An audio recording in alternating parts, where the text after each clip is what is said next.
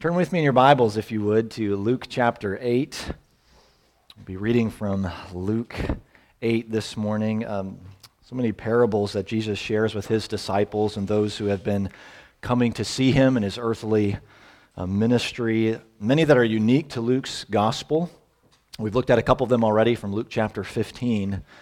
Uh, so we'll break every now and then from the wisdom literature in uh, Ecclesiastes and look at some parables here in Luke. But Luke is a doctor, he's a physician. He gives us this gospel, and then Luke part two, which we know of as Acts, and uh, very likely using Mark's gospel as a source as he writes, and then abbreviating some of these parables to meet his goals in writing. But this parable in the, in the opening of Luke chapter 8 is one of four major parables that we find in all of the synoptic uh, gospels. It really helps the reader, really helps us understand why Jesus used parables uh, in his ministry. Um, so, Luke chapter 8, I'll begin reading from verse 4. and when a great crowd was gathering, and people from town after town came to him, he said in a parable A sower went out to sow his seed. And as he sowed, some fell along the path and was trampled underfoot, and the birds of the air devoured it. And some fell on the rock, and as it grew up, it withered away because it had no moisture. And some fell among thorns, and the thorns grew up with it and choked it. And some fell into good soil, and grew and yielded a hundredfold. As he said these things, he called out, He who has ears to hear, let him hear. And when his disciples asked him what this parable meant, he said, To you it has been given to know the secrets of the kingdom of God, but for others they are in parables, so that seeing they may not see, and hearing they may not understand. Now the parable is this the seed is the word of God. The ones along the path are those who have heard. Then the devil comes and takes away the word from their hearts, so that they may not believe and be saved. And the ones on the rock are those who, when they hear the word, receive it with joy. But these have no root. They believe for a while, and in time of testing fall away. And as for what fell among the thorns, they are those who hear, but as they go on their way, they are choked by the cares and riches and pleasures of life, and their fruit does not mature. As for that in the good soil, they are those who, hearing the word, hold it fast in an honest and good heart and bear fruit with patience. That's where we'll end the reading of God's word this morning. This is his holy and enduring word. Let's pray together. Lord God, we ask that you would use this word, the seeds planted, scattered in our own hearts, to, um, to teach us uh, to grow us in grace. We do pray that this word would take root uh, and grow in a healthy way in us.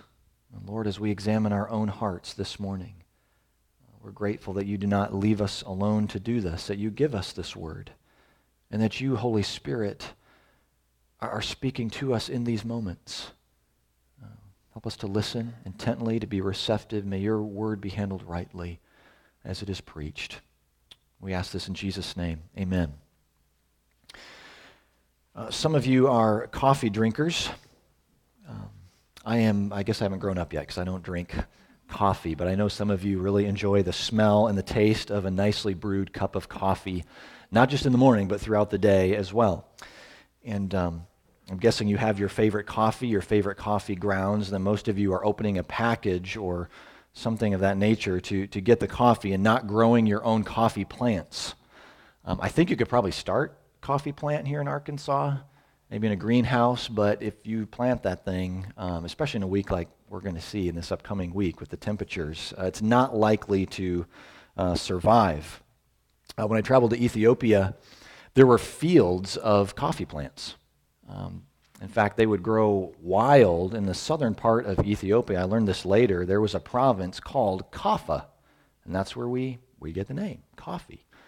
Um, but you know, the, the climate, the conditions there were just right, you know, for this coffee plant to grow, and that makes a huge difference. Uh, farmers know this. They have to, to give attention to the conditions and uh, the type of soil that they're working with. So in this parable, Jesus is comparing the heart response of people to soil. And it's the Word of God that is planted in this soil. And the condition of the soil and where that seed lands makes a big difference. People are flocking from miles around to see Jesus. They've heard about Jesus. His message is, is powerful, and so they're, they're coming to him for lots of different reasons. Some are coming because they want to be healed, and they know they, they've seen evidence that he heals. Um, some are coming to Jesus because uh, they're just curious. He's, he's a really good speaker, and a message that they can, uh, that others have, have heard and passed along. Some are just curious, wondering, well, where's everybody going? Hey, let's just follow the crowd. Uh, to find Jesus. So, in all of this, even those who are saying maybe this is the Messiah that the prophets spoke of, all these different reasons uh, coming to meet Jesus. And Jesus tells all of, of these uh, people this parable. And uh, parables understood very simply a comparison between uh, two things using different literary styles. You can have a proverb, uh, a riddle, a metaphor, all considered to be parables. And the one that Jesus uses the most is the story. Uh, maybe you've heard that parables are an earthly story with a heavenly meaning. That, that's not bad. It really uh, captures uh, over a third of what Jesus does in teaching uh, with parables. And he'll, he'll use a real life event and then just, just twist it a little bit uh, to keep the one listening thinking about what he's saying. And uh, oftentimes, these parables are left open ended. It's the responsibility of the listener to uh, respond. And that's the case here in this uh, sower and the soils. But even before we look at the parable itself, notice that Jesus gives a command, end of verse 8. He may have said this on more, more than one occasion. But he says, He who has ears to hear, let him hear.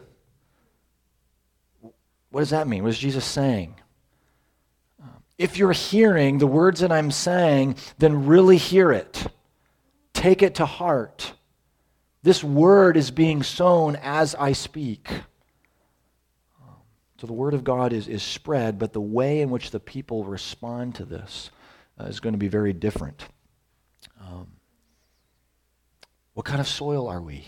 How are we responding? Um, and Jesus is going to explain this parable. Doesn't doesn't do that often, but it really sets this parable, I would say, as a, a, paradigm for understanding uh, all the other parables. But the disciples need help here in understanding. That, that's always been true. Disciples need lots of help, right? Don't we?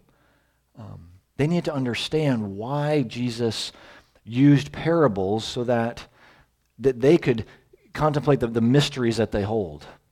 Um, so, in a way, Jesus is using parables not for the disciples, um, but for uh, others that have gathered there. He says the secret of the kingdom of God has been, been given to them, but for others it's in parables, which doesn't leave the disciples uh, off the hook. They're still responsible in, in uh, responding to the message of these parables. They don't get a free pass because of that, even though they've been walking with Jesus, listening to Jesus. They must respond, but the parables serve uh, a, a different purpose. Uh, Jesus makes reference here to Isaiah 6.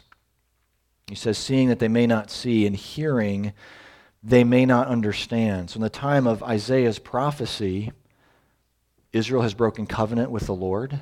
They have rebelled. They are turning into the idols that they worship, and God will judge. If they turn back to Him, there's forgiveness. But but as a people then, as a people in the time of Jesus, if they fail to hear and reject this word, uh, there is judgment. And, church, that, that's no different today. There are so many who are curious about Jesus and keep Jesus at a nice, safe distance. You know, like, like the crowds who are, are coming from all over. Maybe, maybe folks will give some attention to Jesus because they've heard some good stories. Maybe they're going through a rough patch in life. And they've seen one of those billboards that you see on the highway right now. Feeling anxious? Well, Jesus gives peace. And they're like, hmm, okay. Um, Maybe there's someone in their life that keeps bugging them. So to keep that person happy, then they swing into church every now and then.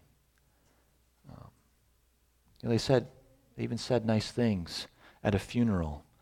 And this, this loved one went to church, so maybe I should have some sort of connection to the church and to this Jesus. Uh, so Jesus responds this by telling stories. Stories that are heard, but not necessarily understood. So these parables help filter between those who are honestly seeking Christ and those who are just listening in to the Lord Jesus.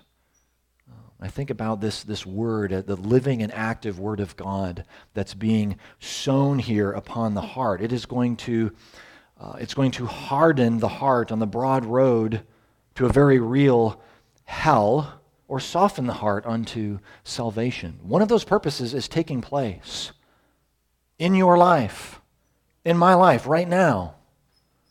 You cannot leave this room unaffected by the, the seed of God's word that is sown in your heart.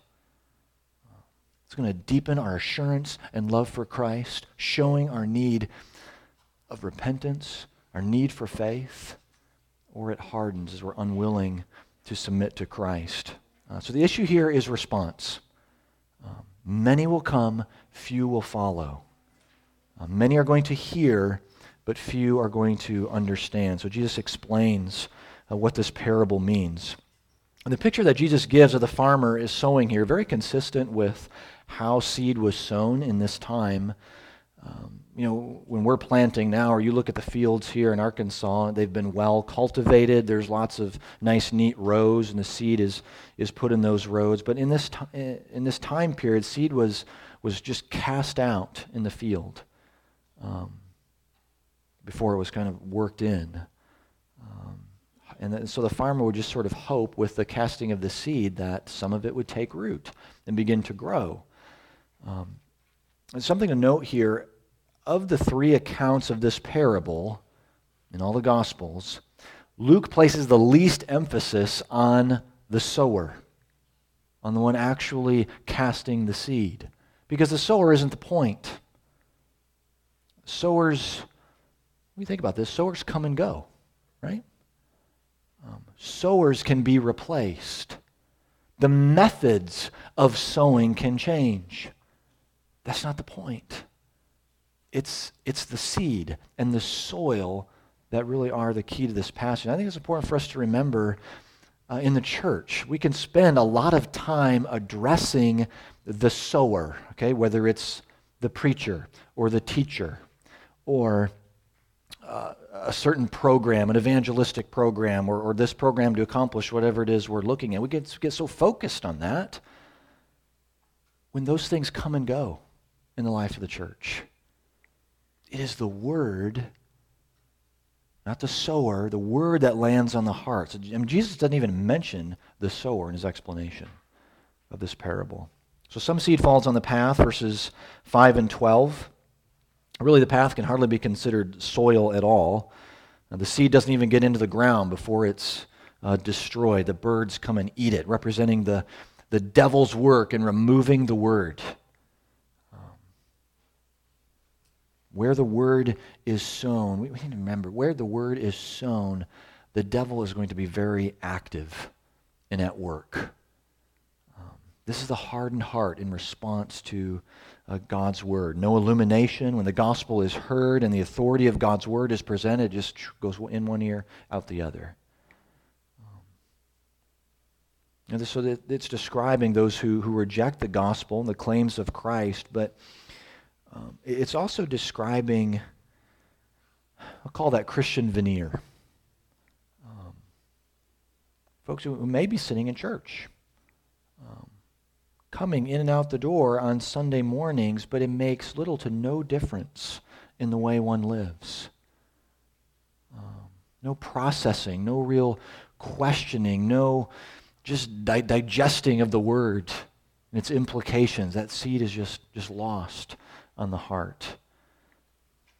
Uh, the second soil here is rocky. Many of you, uh, I mean, even living in Arkansas here, there's um, the soil is very, very rocky, can be very challenging to work with. Um, but the seed just doesn't take root. Verses uh, 6 and 13. Something can grow, and it may grow quickly in this type of soil, but then the scorching heat, underneath the heat, it just withers and it dies away. Um, this is the heart response of those who receive the word. They're excited about it. There's some real joy here in hearing this word. Maybe they've just said a prayer. Maybe they've, they've come up to the front after an altar call. But when trouble comes and when the pressures of life are applied, then their faith just fizzles away like a flare. You know, it's bright and hot and then disappears. Or maybe it's, it's other things in life. Maybe it could be a physical illness. It could be uh, within the family, troubles within the family, loss of, of property, loss of, of health, disappointment, even within the church. Those things come and they abandon the faith. Um, shallow, rocky heart. You know, it can also describe those, um, say, emotional highs that come with a sense of God's presence. Um, but then when sort of the rest of life uh, we're hit with that again, then that, that sense is gone. Um, surface level faith that vanishes with no roots. Um, church, what's the condition of your heart?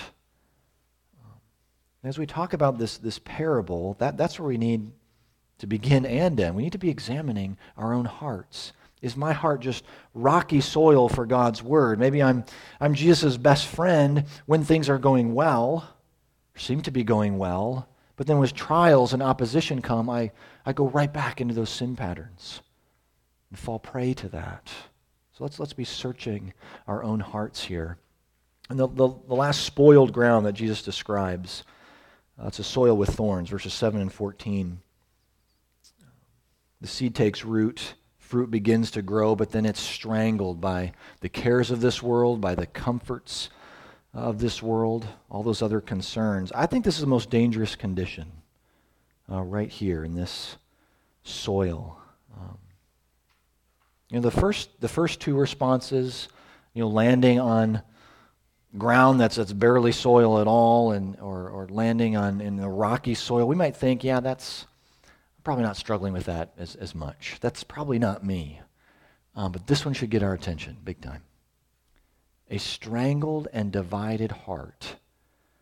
Uh, it responds to God's word, but any fruit for the kingdom is just choked um, by the, the cares and concerns of life.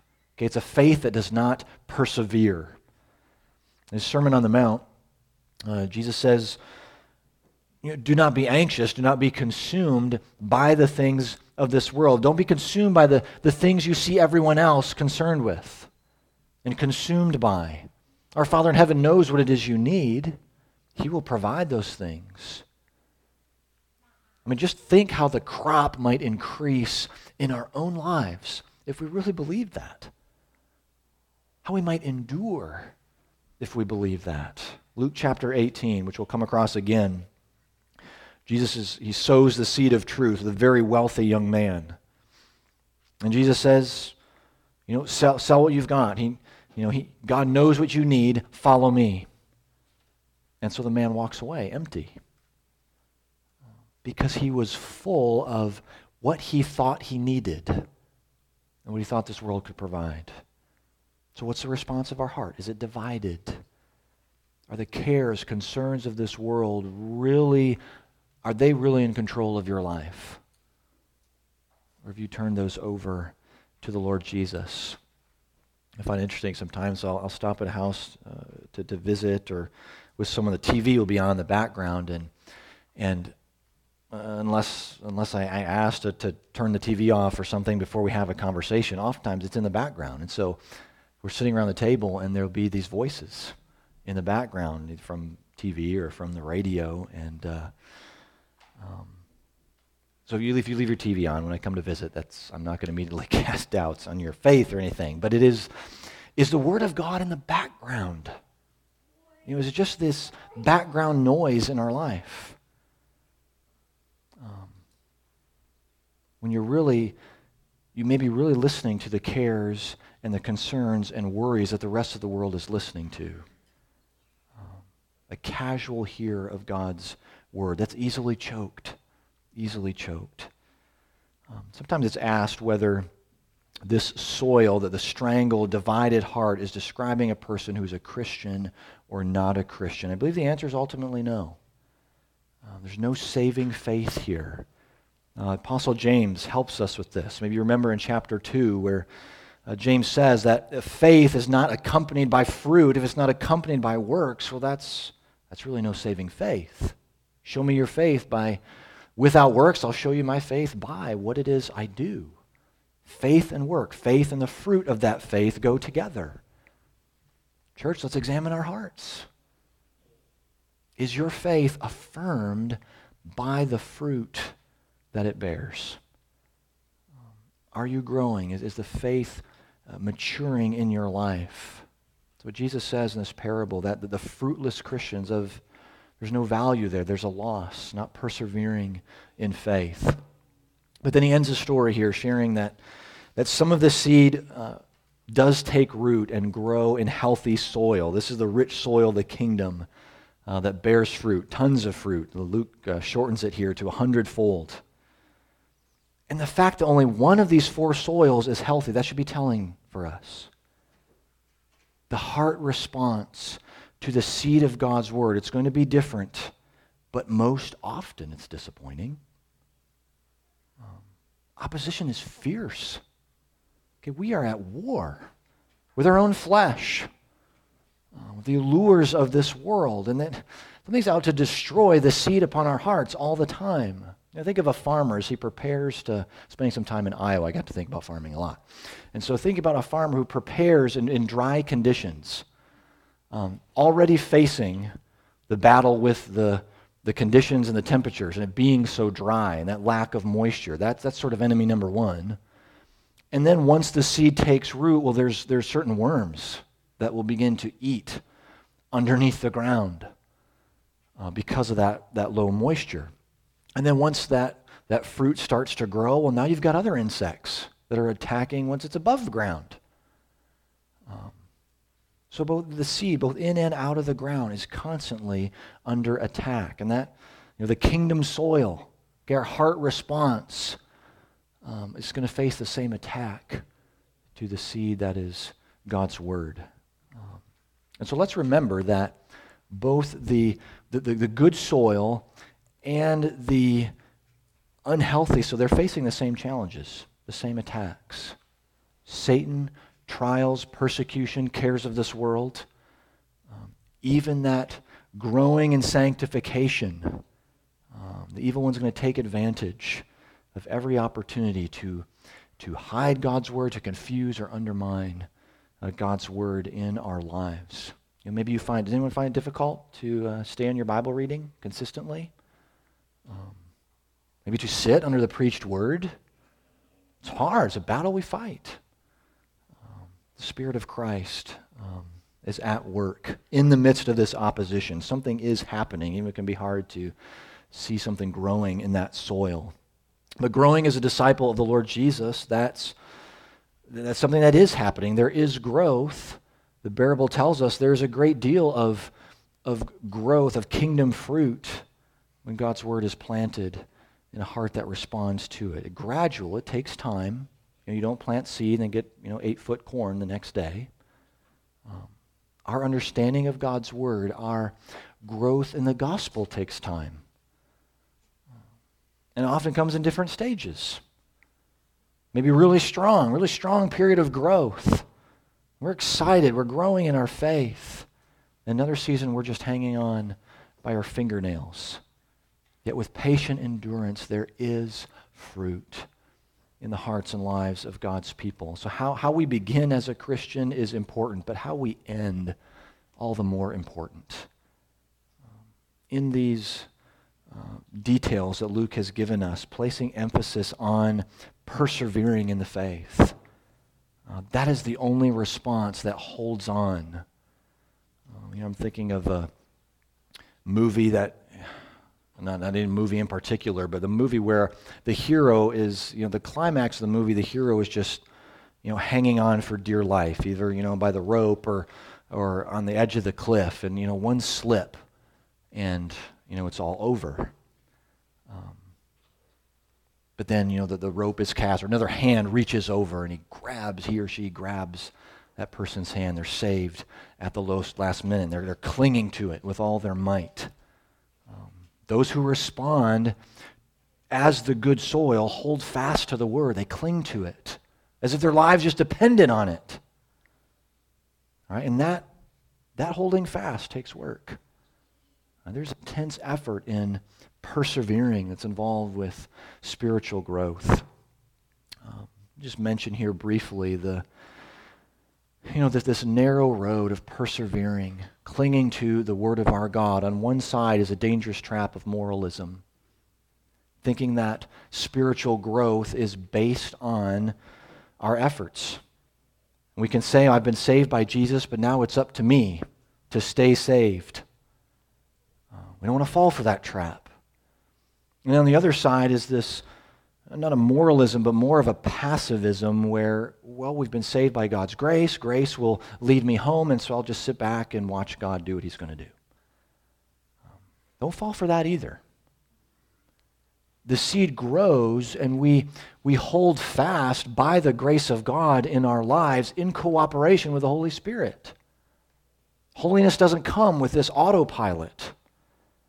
Uh, we're to work out our salvation uh, with fear and trembling, not in the fear that we're going to lose that salvation, but with the assurance that the one who has rescued us, redeemed us, will hold us to the very end. That assurance comes as we persevere in faith. So Luke does not, at the end here, he doesn't designate who belongs in which soil. This is, this is open ended. What kind of soil are you? What kind am I? And then what do we do if we really want to change? You know, we, we see that shallowness in our own hearts. Know, too many rocks. We look to the one who sows his word upon our hearts. He can change a heart of stone into a heart of flesh. Our God works the soil of our hearts to accept his word, to welcome his word. You know, when, when children are very young, um, how do you know that they're alive? Because they're constantly coming to you. They're coming to, to mom and dad with their, their needs. Sometimes they keep mom and dad up at night because of this. Um, how do you and I know that we are spiritually alive? Because we want our Heavenly Father. We, we go to him with our needs. We, I mean, in fact, we keep him up at night. Um, even as he keeps us, we are continually going to him. So this isn't just, I hope we're hearing this, this isn't just a hand raising, one time prayer, you know, altar call event. We keep coming back to our God and Father because uh, we need him. We persevere, trusting in the one who sows his seed upon our hearts, that he's going to prepare the soil to receive that seed, to receive that word. So let's go to the table now that he's prepared for us uh, to keep coming back um, for more of this fuel, perseverance for our faith. Let's pray.